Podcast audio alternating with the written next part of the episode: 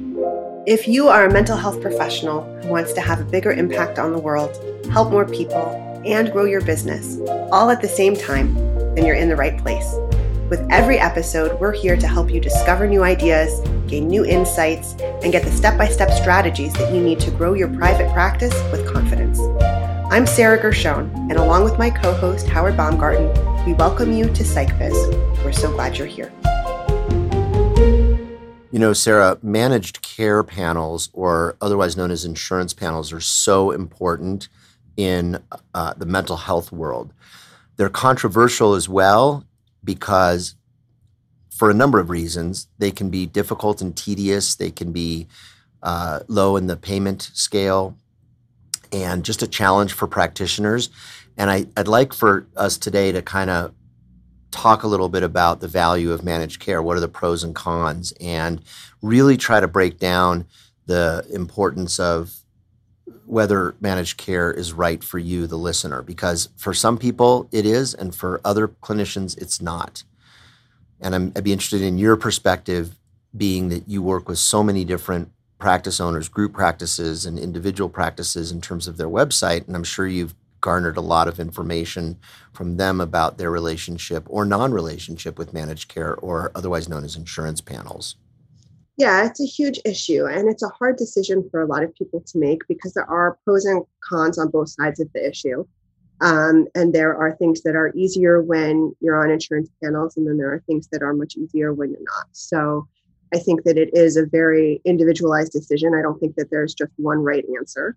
Um, but I do think that there is information that's relevant to everyone and there are reasons that you know you would choose one versus the other. And so really having a clear understanding of what are the pros what are the cons um, can help you kind of figure out you know what the right choice is for you and also that the right choice for you right now might not be the right choice for you five years from now. And so having that kind of clarity of feeling okay right now i want to take this approach but i know long term it will make more sense for me to kind of move in a certain direction and that can be really helpful to know you know if for example if you know that all right right now i'm going to be on insurance panels but five years ten years from now i don't want to be. So that's really powerful information to know because you can start setting yourself up now to have a really good foundation so that when you do want to make that transition you're ready and you can do it in a really empowered way it's interesting because what you're talking about has literally happened in the development process of my practice. And so if I may, I'll talk about yeah.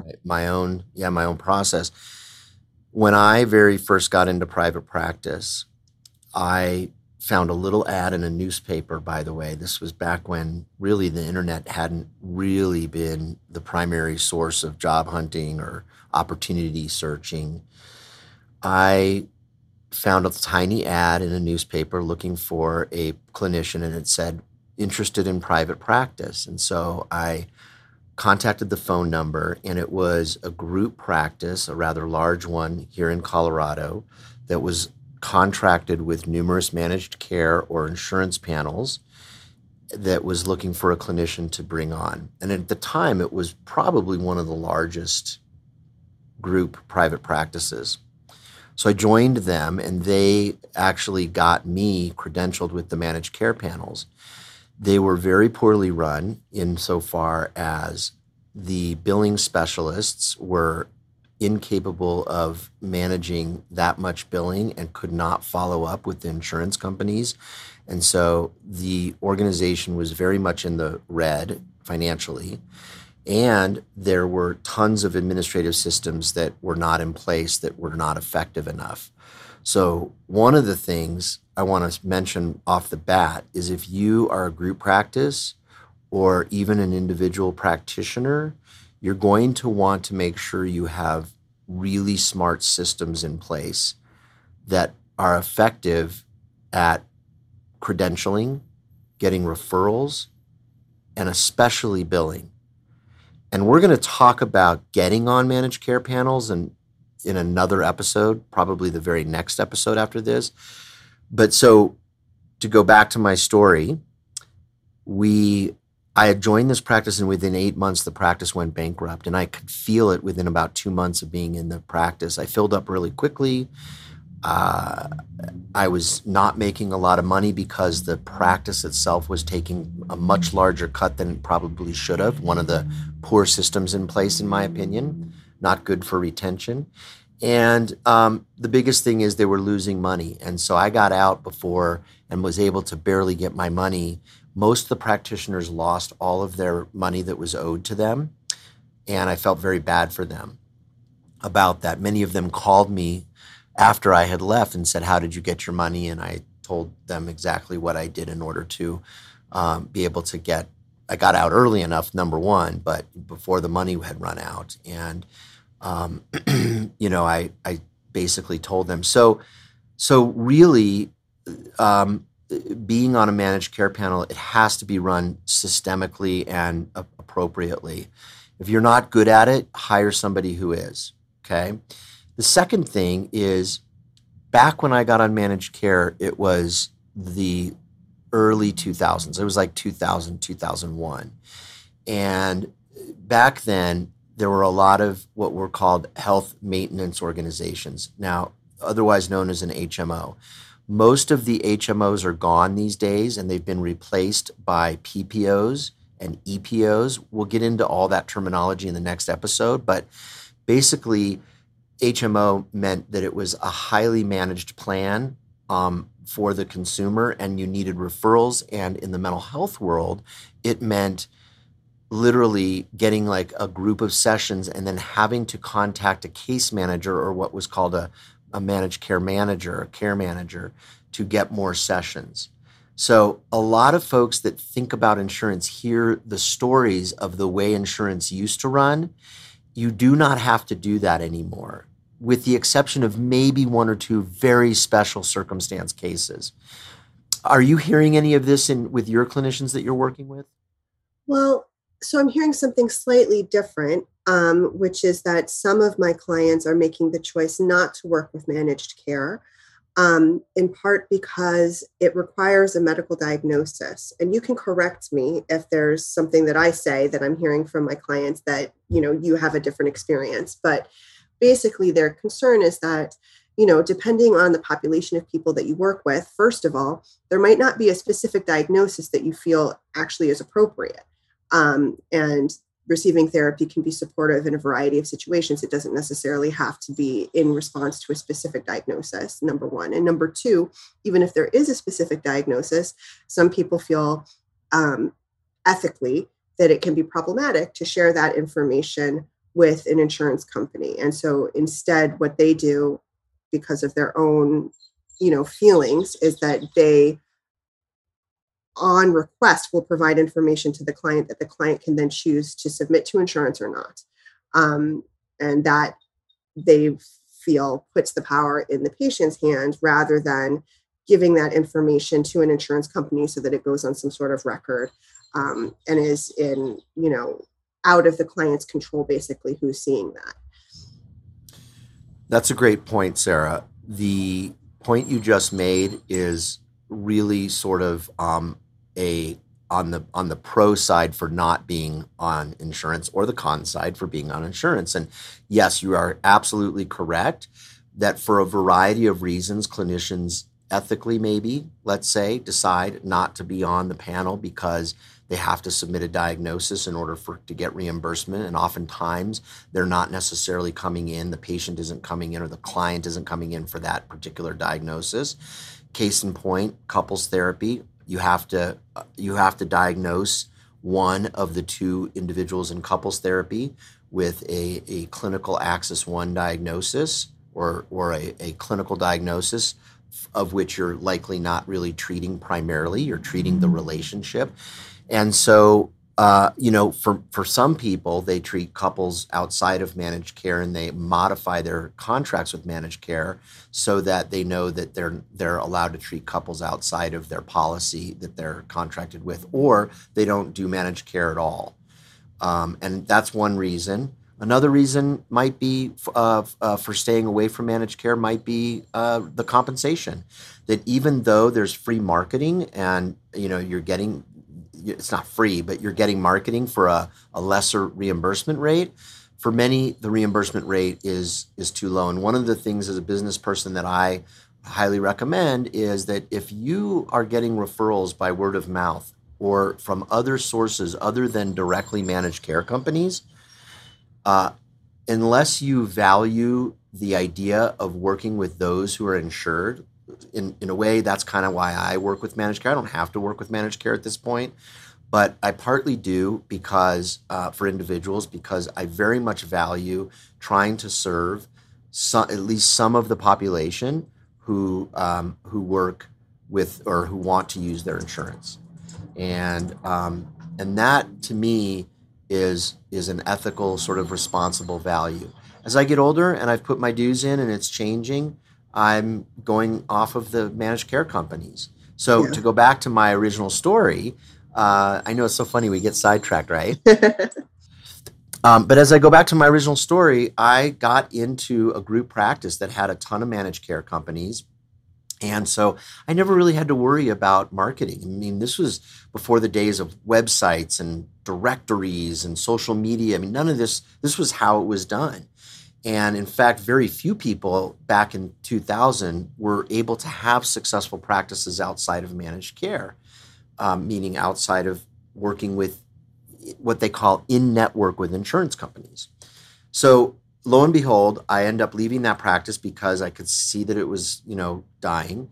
And I joined a group practice that had barely had any relationship with managed care in the sense that they had two or three managed care companies. And instead of moving away from managed care, I, w- I went to the owner and suggested that I help the two owners build more managed care presence and diversify. And we did that, and they allowed me to take on a, a, partial administrative role and help them build their business. It's now one of the largest in Colorado. I left left that company in 2010. Um, but the, the the key was about diversification and doing it intelligently. And so, um, you know, that piece became a really great learning experience. And then when I went into my own practice in 2010, broke away from the group and ended my relationship with that group, um, I grew other parts of my practice that were outside of managed care. And I had what accidentally became what I would call a hybrid practice. And a hybrid practice is some in network managed care contracts and some non contracted fee for service services that I offer. And I think that's a really smart approach. And I think that, you know, there are some people who are going to choose not to use managed care at all. Um, but for those who are going to use it, I really do suggest them taking that kind of hybrid approach because you just want to have that kind of diversity in where you're getting your income from and where you're kind of getting the base of your practice from. Because if you become over reliant on any one source, then that's problematic. And just we talk about that in marketing too. You know, if you're getting all of your clients from referrals and from word of mouth, that's problematic because you know, word of mouth is wonderful and it can feel kind of magical because you get people calling you and you're like, I have no idea who you are and you already want to work with me. And that's fabulous.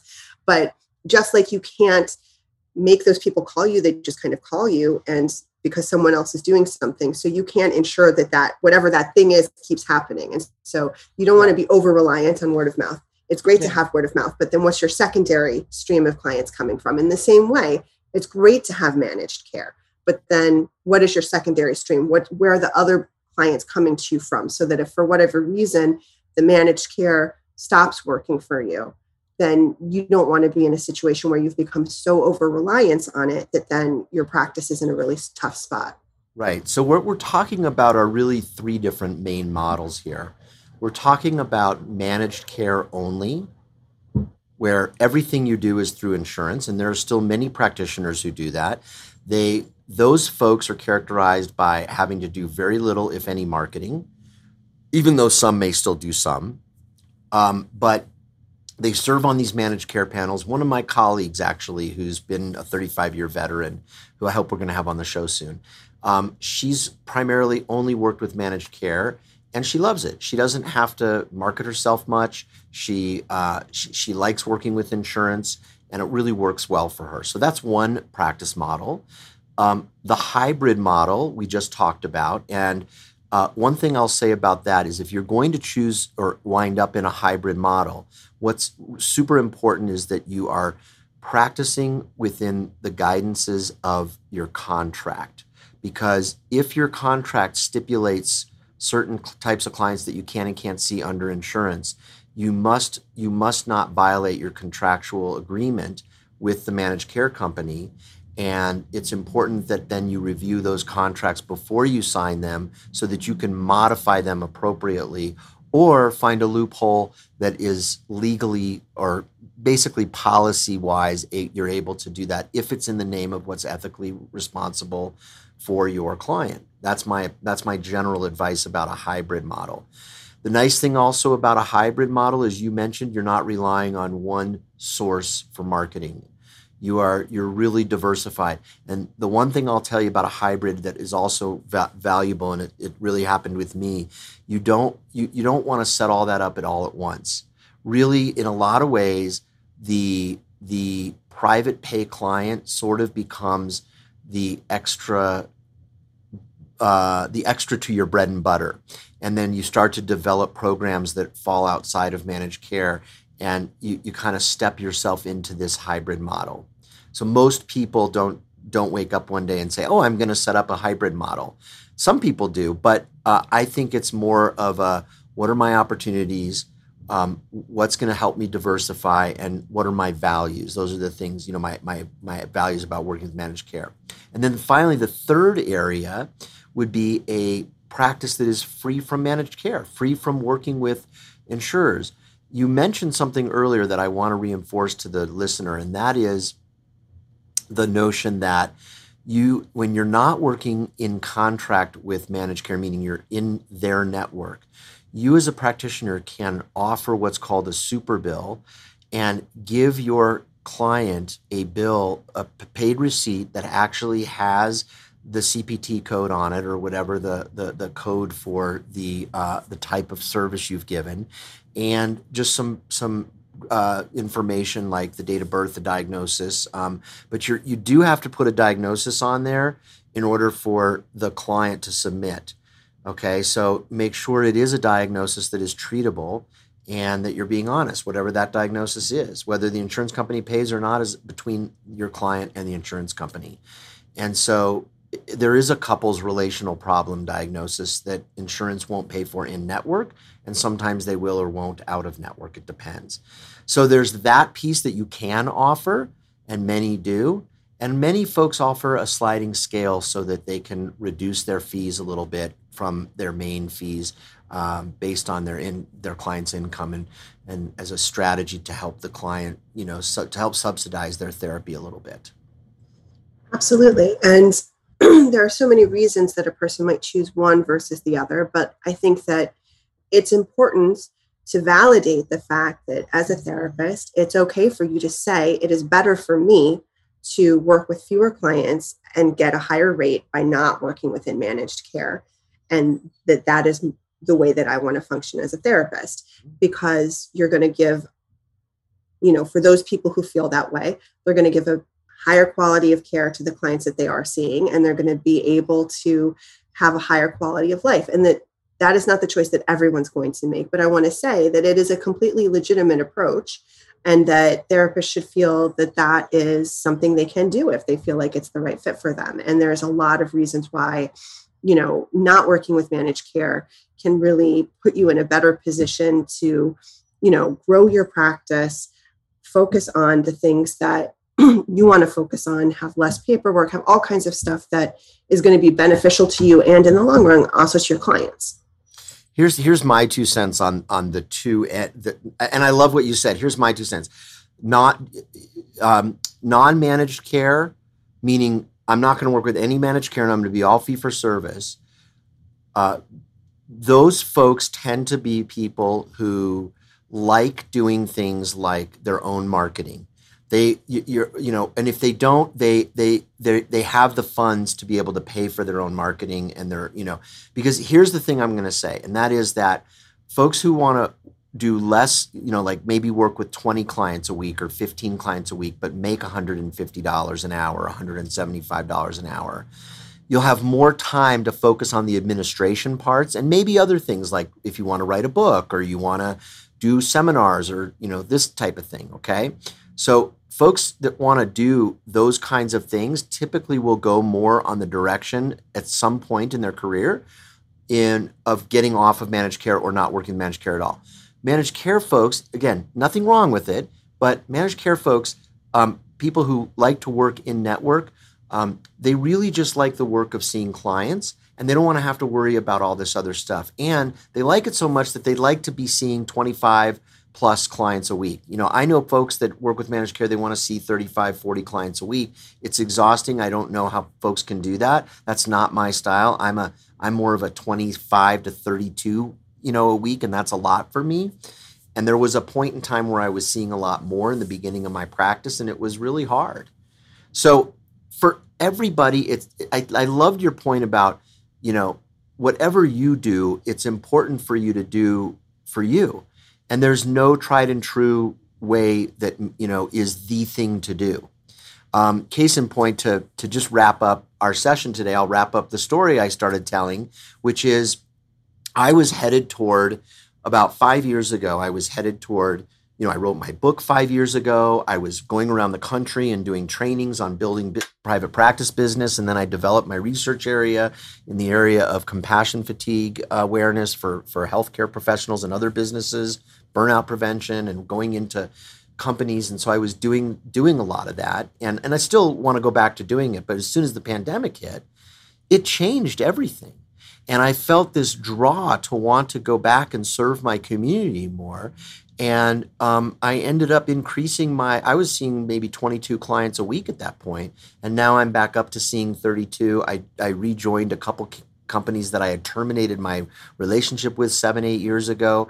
Um, you know, and and a lot of that had to do with where was my heart? Where was where was I drawing? You know, my community needed me, and um, and uh, the larger community of going into businesses and colleges and and you know facilities and whatnot ended. You know, it's coming back and it will, but so we direct ourselves and make our changes based on what's going on in life. And so that's something to pay attention to. And I, I, I don't want to end this session without saying that because it's a really individualized experience that has a lot to do with our relationship to the, the people that we work with, our community, our clients, and those we those that we serve. Absolutely. So that is the value of do I work with managed care or not? I want to encourage you to contact Sarah or I because we have this unique perspective of having, you know, I work in it as a clinician and a practice owner, and Sarah has the privilege and honor of working with so many different practitioners uh, all over the world, actually, um, and primarily in the United States in terms of their practices. And you know, she has a unique lens. So I, I want to encourage you to to send us feedback, ask us questions, and we'd be happy to assist you in in your journey of this important decision of do I work with managed care, and if so, what type of relationship. Which brings me to my last point, and that is that next session, next episode, uh, we're going to talk all about the specifics of getting on managed care and really working with managed care. So we'll do a. How's that sound, Sarah? Dig a deep that sounds dive? great. Yeah, yeah. yeah there's I'll, a lot I'll, of technical details and right. all kinds of stuff that's really helpful to kind of know and and, and walk through. Right, and I'll I'll try to do a little bit of a like a, a good dive into the steps and how to get credentialed and and in dealing with reimbursement and things like that and we'll you know we'll kind of we'll kind of see where it goes we hope you found today's episode thought-provoking and helpful. We'd love to know what you think so leave us a comment and don't forget to subscribe. You can find the show notes and additional resources at psychbiz.com thank you for listening